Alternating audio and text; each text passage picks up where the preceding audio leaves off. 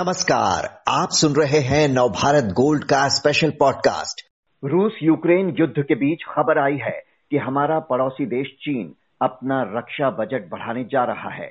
इस साल वो अपने बजट में लगभग सात फ़ीसदी की बढ़ोतरी करेगा। इसके बाद उसका डिफेंस बजट भारत से तीन गुना अधिक हो जाएगा।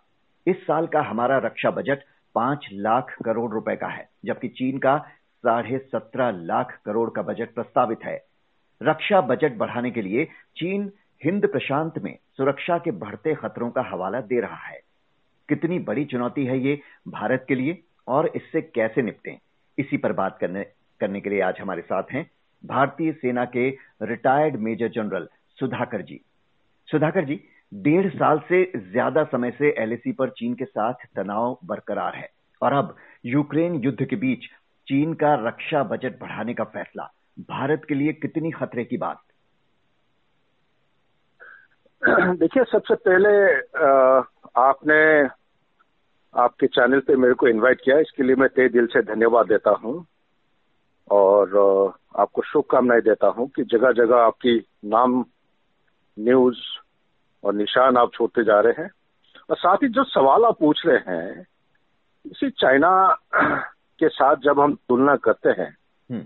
आ, मेरे विचार के मुताबिक ये तुलना सही नहीं होगा एक रियलिस्टिक तुलना नहीं होगा क्योंकि चाइना अपना जो थ्रेट है जो चुनौती है उनको मद्देनजर रख के ये बढ़ोतरी किया है हम्म। जो हम इंडो चाइना बॉर्डर या नॉर्दर्न बॉर्डर को केंद्र बिंदु बना के या वेस्टर्न बॉर्डर पाकिस्तान के साथ जो बॉर्डर है या इंडियन ओशन रीजन को ध्यान रखे जो हम फैक्टर इन करते हैं बजटिंग करते हैं रिक्वायरमेंट प्रोजेक्ट किया जाता है ये सारे चीज़ें हमारा जो सरकार है इनको काफ़ी गहराई में जड़ तक जाके सलाह मशुरा करके कंसल्टेशन के बाद जाके हमारा बजट को फाइनलाइज किया जाता है।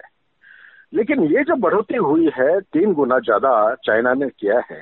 हम्म। क्योंकि चाइना तीन गुना ज़्यादा किया है इसलिए हिंदुस्तान करेगा शायद ये सही अप्रोच नहीं होगा।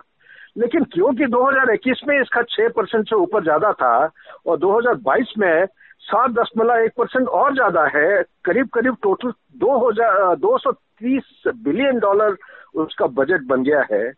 और हिंदुस्तान का अभी भी तकरीबन 70 बिलियन के बराबर सेट हो रखा है। तो शायद इसकी ज़रूरत है उच्च लेवल पे।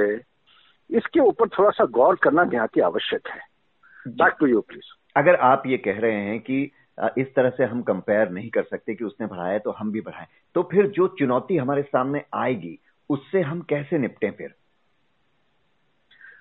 देखिए बहुत अच्छा सवाल आप एक पूछे हैं। ये सवाल के पीछे खूब सारे इशू जो है जुड़े हुए हैं।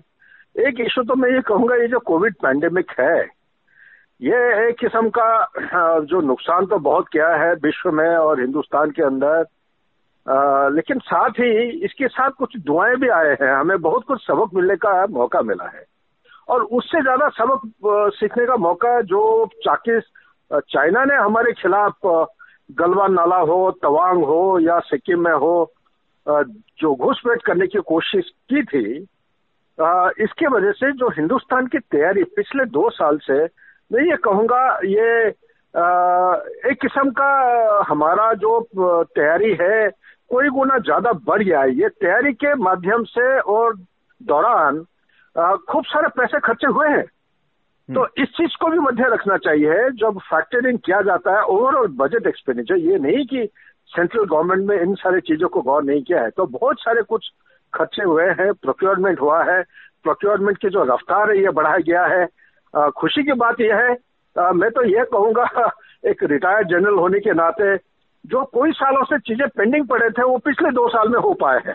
तो ये नहीं कहूँगा कि चाइना से ज़्यादा हम डट के ये कर सकते हैं लेकिन अगर ज़्यादा नहीं है तो कम भी नहीं है। हम बराबर मुँह तो जवाब किसी भी हालत में चाइना को हम दे सकते हैं। बैक टू यू चीन जिस तरह से हर साल अपना रक्षक रक्षा बजट बढ़ाता जा रहा है और इसकी वजह वो बता रहा है कि अमेरिका समेत कई देश हिंद प्रशांत में हमारे लिए खतरा बन रहे हैं। इससे आप कैसे देखते हैं इस वजह को? देखिए चाइना का ये जो प्रश्न है, इसमें जियो पॉलिटिकल इशूज काफ़ी ताल्लुक रखते हैं।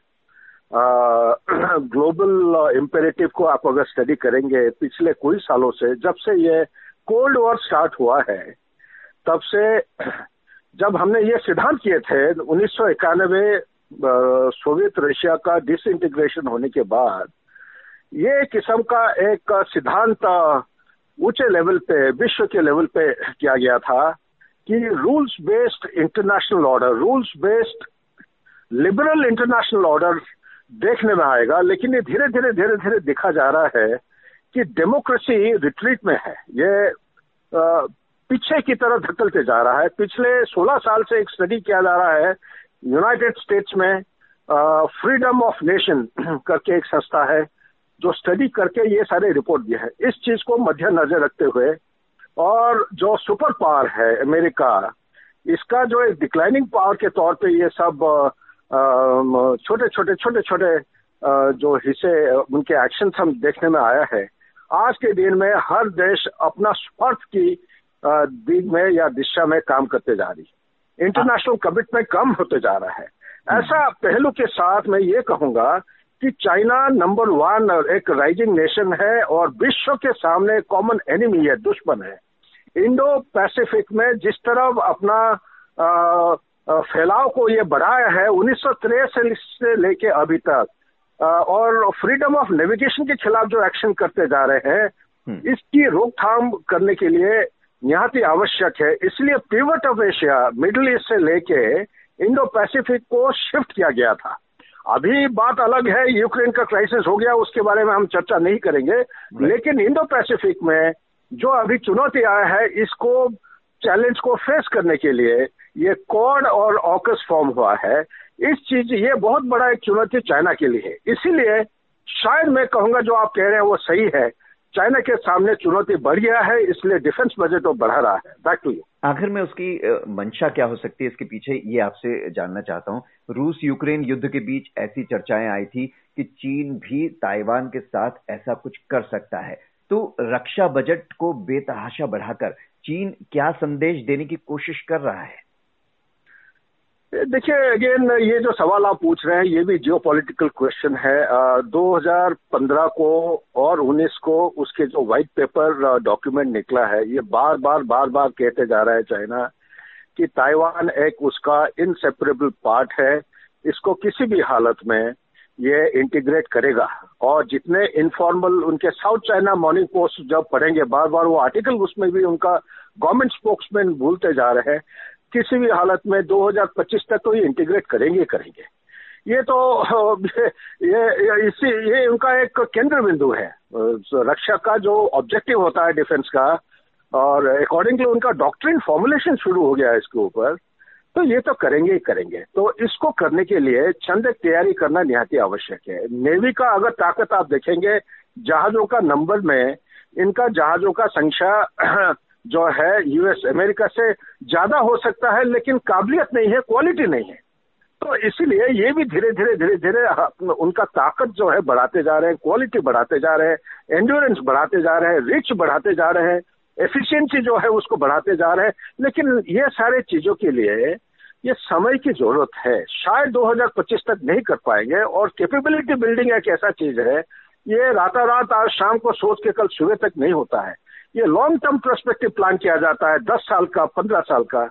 मैं जितना सोच विचार किया हूँ शायद ये टारगेट 2025 तक ये हासिल करना बहुत मुश्किल होगा। बीच बीच में ये अपना दान दिखाते रहेंगे।